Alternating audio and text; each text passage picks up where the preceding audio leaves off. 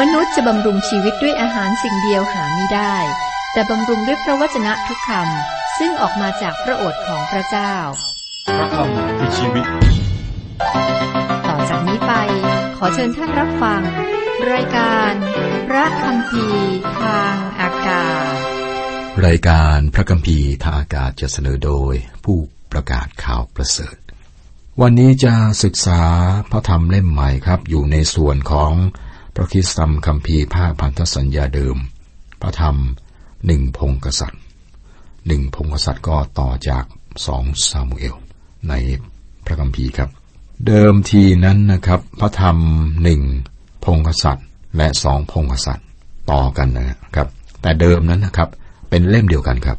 เหมือนกับหนึ่งและสองซามูเอล และหนึ่งและสองพงศาวดาร พันธสัญญาเดิมแปลฉบับเซปโตเยนได้ทำการแบ่งเป็นหนึ่งและสองพงกษัตริย์และทำเพื่อให้คนอ่านอ่านได้สะดวกขึ้นนะครับ แม้ไม่ทราบว่าใครเป็นคนเขียนหนังสือพงกษัตริย์แต่ว่าเขียนขึ้นขณะที่พระวิหารยังตั้งอยู่นะครับ ในบทที่8ข้อ8ในอดีตนั้นนะครับ ถือกันว่าเยเรมีเป็นผู้เขียน นักวิชาการปัจจุบันถือว่า ผู้เผยพระชนะทั้งหลายเป็นผู้เขียนหัวเรื่องหลักของพระธรรมพงศษัตริย์ปรากฏอยู่ในสำนวนที่ใช้เก้าครั้งในหนึ่งพงศษัตริย์ครับ เหมือนกับดาวิดบรรพบุรุษของพระองค์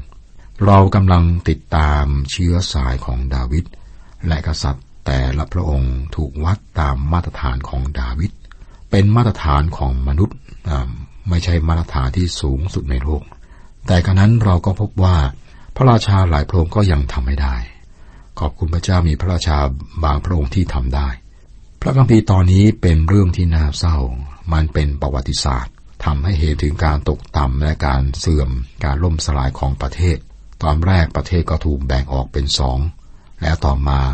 แต่ละประเทศก็แตกออกนะครับ มีข้อพระคัมภีร์สำคัญที่สรุปพระธรรมหนึ่งและสองพงศษัตริย์ ข้อแรกบรรยายการตกต่ำและการล่มสลายของอาณาจักรฝ่ายเหนือ ในพระธรรมสองพงศษัตว์บทที่ 17 ข้อ 22 23 บอกว่า ประชาชนอิสราเอลได้ดำเนินในความบาปทั้งสิ้น ซึ่งเยโรโบอัมได้ทรงกระทำเขาทั้งหลายไม่พลาดจากบาปเหล่านั้นเลย จนพระเจ้าทรงให้อิสราเอลออกไปเสียจากสายพระเนตรของพระองค์ตามที่พระองค์ตรัสโดยผู้เผยพระชนะผู้รับใช้ของพระองค์ อิสราเอลจึงถูกกวาดไปเป็นเฉลยจากแผ่นดินของตนยังประเทศอัสเรียจนทุกวันนี้ ข้อสำคัญอีกข้อหนึ่งบรรยายการล่มสลายของอาณาจักรใต้ครับในสองพงศษัตริย์บทที่ 25ข้อ21 บอกว่า และพระราชาแห่งบาบิโลนได้ทรงฟันเขาและประหารชีวิตเขาทั้งหลายเสียที่ลิบลาในแผ่นดินฮามัดยูดาจึงถูกกวาดไปเป็นเฉลย ไปจากแผ่นดินของตน ในพระธรรมหนึ่งและสองพงศษัตริย์นะครับ หนึ่งพงศษัตริย์มีบันทึกการแตกแยกของประเทศ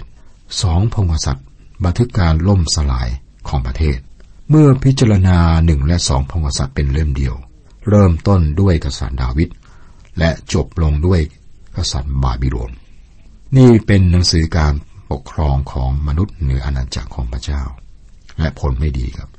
บัลลังก์ในโลกนี้ต้องสอดคล้องกับบัลลังก์ในสวรรค์ ถ้าจะได้รับพระพรนะครับ และเกิดประโยชน์แก่คนของพระเจ้า แต่แผนการของมนุษย์ไม่สามารถละทิ้งพระประสงค์ของพระเจ้าไปได้หนึ่งและสองพงศษัตริย์บันทึกต่อเนื่องมาจากหนึ่งและสองซามูเอลหนึ่งและสองซามูเอลหนึ่งและสองพงศษัตริย์นะครับสี่เล่มนี้ครับ สามารถถือว่าเป็นเล่มเดียวกัน เนื่องจากว่ามันย้อนประวัติศาสตร์ของประเทศอิสราเอลจากเวลาของอาณาเขตที่กว้างใหญ่ที่สุด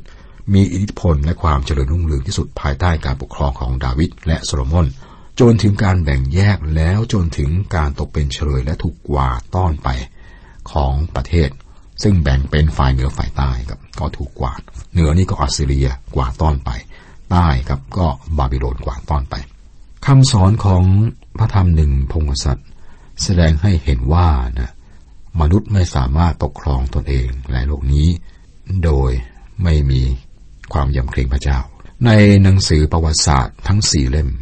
คือหนึ่งและสองซามเอลหนึ่งและสองพงศษัตริย์ เราเห็นภาพชัดเจนของการกำเนิด และการล่มสลายของอิสราเอลโครงสร้างของพระธรรมหนึ่งพงศษัตริย์แบ่งเป็นสี่ส่วนนะครับ ส่วนแรกการสิ้นประชนของดาวิดส่วนที่สองศักดิ์ศรีของสมัยโซโลมอน ส่วนที่สามอาณาจักรที่แตกแยก ส่วนที่สี่การตกเป็นเฉลยของอิสราเอลในโดยอัสเรียกับมีห้าส่วนนะส่วนที่ห้าการเสื่อมและการตกเป็นเฉลยของยูดาห์โดยบาบิโลน บาบิโลนในส่วนที่ห้านี้อยู่ในสองพงศษัตริย์นะครับนั้นโครงสร้างเนี่ยก็หนึ่งพงศษัตริย์มีสี่เรื่องใหญ่ แล้วก็ประเด็นที่ห้าหรือเรื่องที่ห้าก็อยู่ในสองพงศษัตริย์ รายละเอียดนะเกี่ยวกับโครงสร้างนี้นะครับก็ อยู่ในบทศึกษาที่คุณผู้ฟังจะรับได้นะครับ ผมจะข้ามรายละเอียดนี้ไป ครับมาดูกันที่บทที่หนึ่งครับหนึ่งพงศษัตริย์บทที่หนึ่งหัวเรื่องหลัก การปฏิวัติที่ไม่สำเร็จของอาโดนิยาโซโลมอนได้รับเจิมเป็นกษัตริย์ พระธรรมพงศษัตริย์บรรยายต่อไปถึงการเริ่มต้นในหนังสือซามูเอลนะครับ ในบทแรกดาวิดเป็นชายชราที่ สุขภาพไม่แข็งแรง อาโดนิยาราชโอรสองค์หนึ่งของพระองค์ได้พยายามยึดบัลลังก์นาธานและบัชเชบา ได้สื่อเรื่องราวให้ดาวิด ดาวิดรับสั่งเจิมตั้งโซโลมอนราชโอรสอีกพระองค์หนึ่งเป็นกษัตริย์เหนืออิสราเอล นี่เป็นบทที่ยอดเยี่ยมซึ่งเริ่มต้นหนังสือหนึ่งพงกษัตริย์กำลังที่ถดถอยของดาวิดและแผนการของอาโดนิยา เริ่มต้นด้วยเรื่องเศร้าครับข้อหนึ่ง กษัตริย์ดาวิดมีพระชนมายุและทรงพระชรามากแล้ว แม้เขาจะห่มผ้าให้พระองค์มากก็ยังไม่อบอุ่น ตอนนี้ดาวิดเป็นชายชรา มันยากที่จะคิดถึงภาพของดาวิดเมื่อเป็นชายชรา เรามาจะคิดถึงดาวิดว่าเป็นเด็กเลี้ยงแก่และก็แม่ยากนะคิดถึงพระองค์เป็นคนแก่งอม ต้องการพยาบาลดูแลอยู่ใกล้ ๆนะครับ อาโดนิยาราชโอรสของพระองค์ได้ช่วยโอกาส ในเหตุการณ์นี้ครับ ท่านพยายามตั้งตนเองเป็นกษัตริย์ แน่นอนนั่นไม่เข้ากับแผนการของพระเจ้า มีแผนการร้ายใหญ่เกิดขึ้น แผนการร้ายเป็นสิ่งที่เห็นได้ชัดในสมัยของดาวิดเรามาพิจารณาว่าอาโดนิยาคือใครครับ ท่านได้รับการบอกถึงเป็นพิเศษนะเป็นครั้งแรกที่นี่ครับ ข้อห้าข้อห้าข้อหก ฝ่ายอโดนิยาโอรสของพระนางฮักกีดได้ยกตัวเองขึ้นกล่าวว่า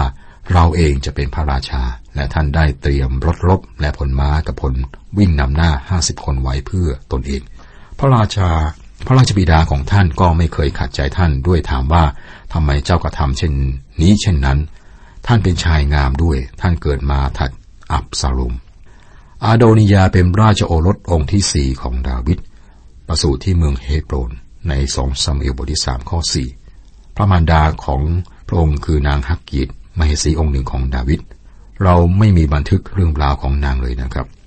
ฝ่ายอาโดนิยาโอรสของพระนางฮักกิดได้ยกตัวเองขึ้นคำว่ายกตัวเองขึ้น เป็นคำที่น่าสนใจ เพราะว่ามีพระคัมภีร์ข้อหนึ่งที่เราเขียนทับลงไปได้ว่านะใน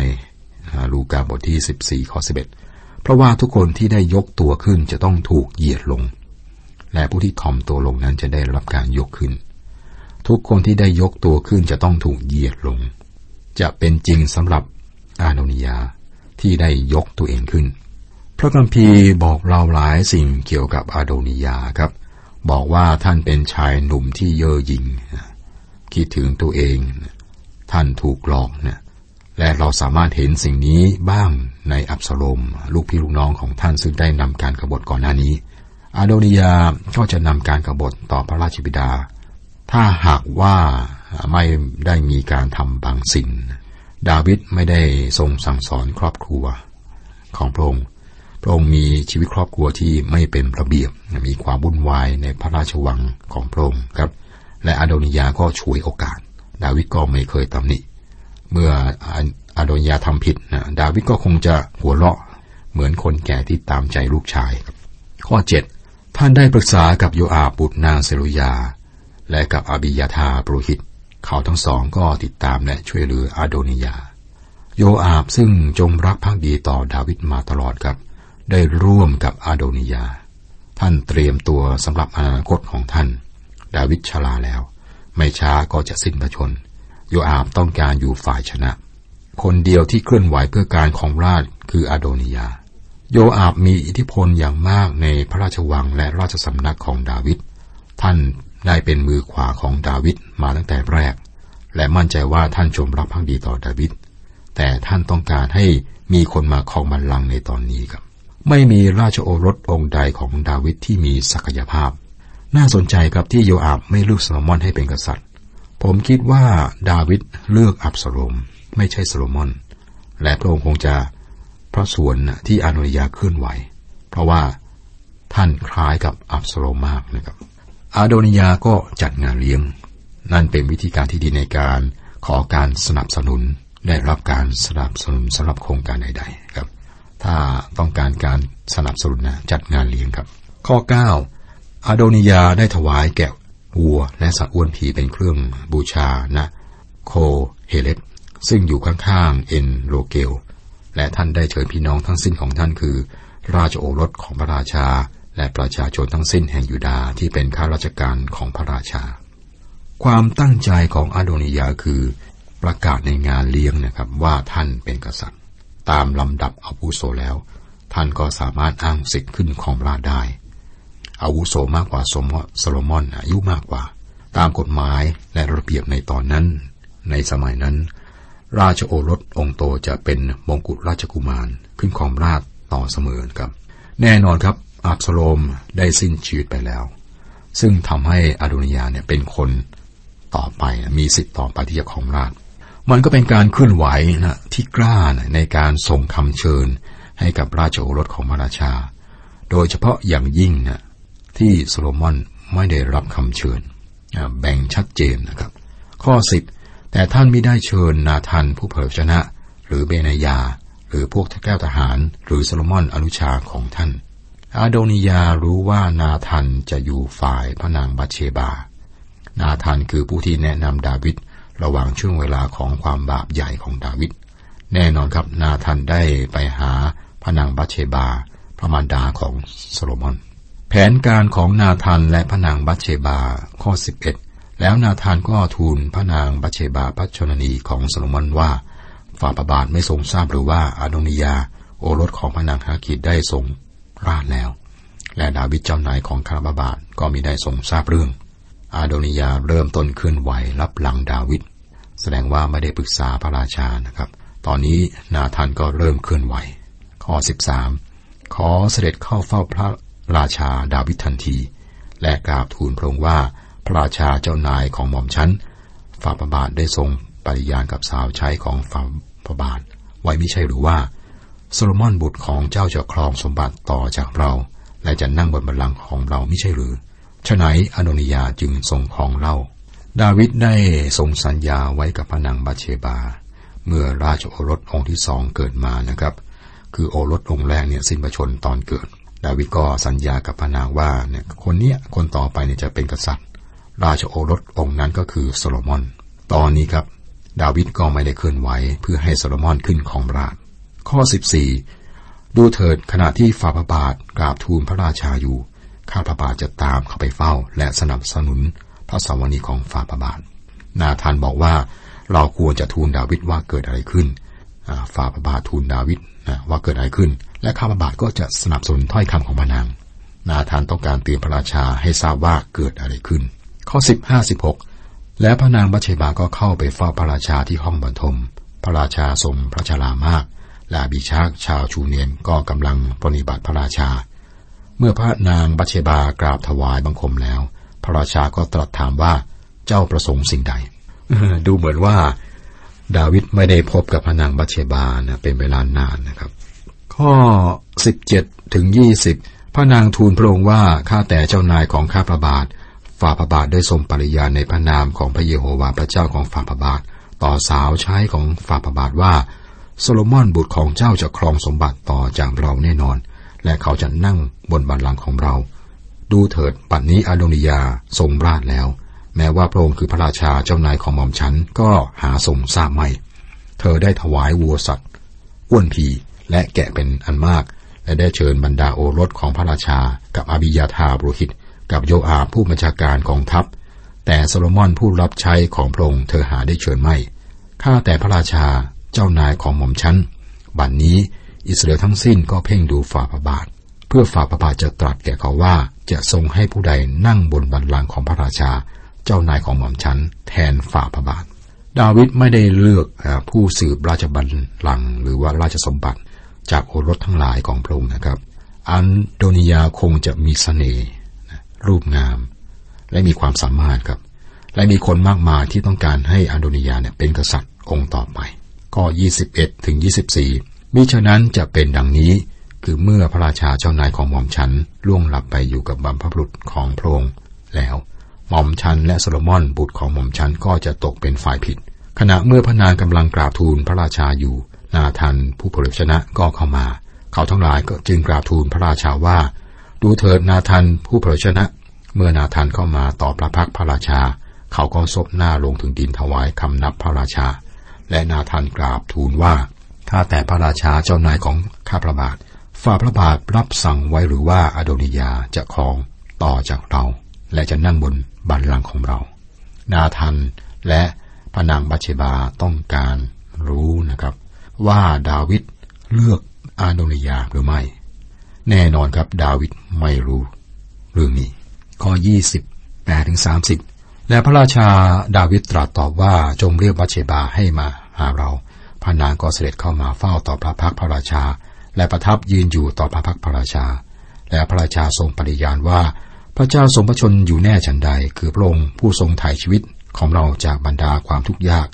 เราได้ปฏิญาณต่อเจ้าในพระนามพระเยโฮวาห์พระเจ้าแห่งอิสราเอลว่า โซโลมอนบุตรของเจ้าจะครองสมบัติต่อจากเราแน่นอน และเธอจะนั่งบนบัลลังก์ของเราแทนเรา เราก็จะกระทำอย่างนั้นวันนี้แหละ เมื่อดาวิดตรัสกับพระนางบาเชบาเกี่ยวกับโซโลมอน สังเกตว่าพระองค์ตรัสว่าโซโลมอนบุตรของเจ้านะไม่ใช่บุตรของเราแสดงว่าดาวิดไม่พอพระทัยโซโลมอนนักนะครับ เหตุการณ์จะเป็นอย่างไรฟังไว้วันต่อไปครับสนุกและก็ได้บทเรียนมากมายครับสำหรับพระธรรม ที่เราศึกษาอยู่นี้วันที่สดใส อยากให้ความชื่นบานเต็มล้นอยู่ อยู่ในดวงใจของเราทุกคนต่างมีรอยยิ้มให้กัน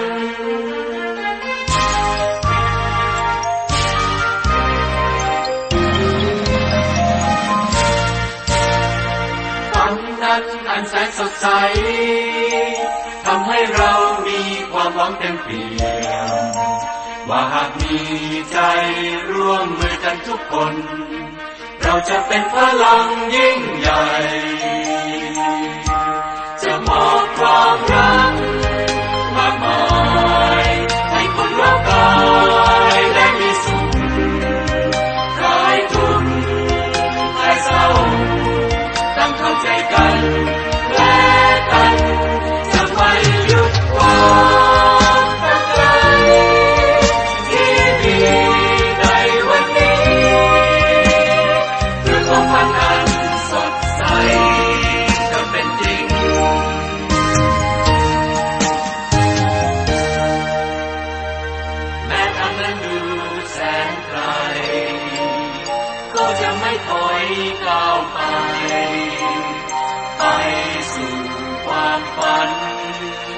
ใส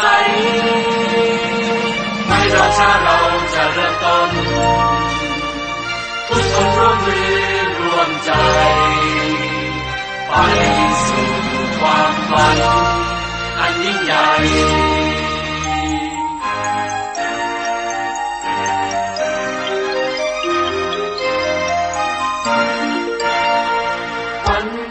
อันแสนสดใส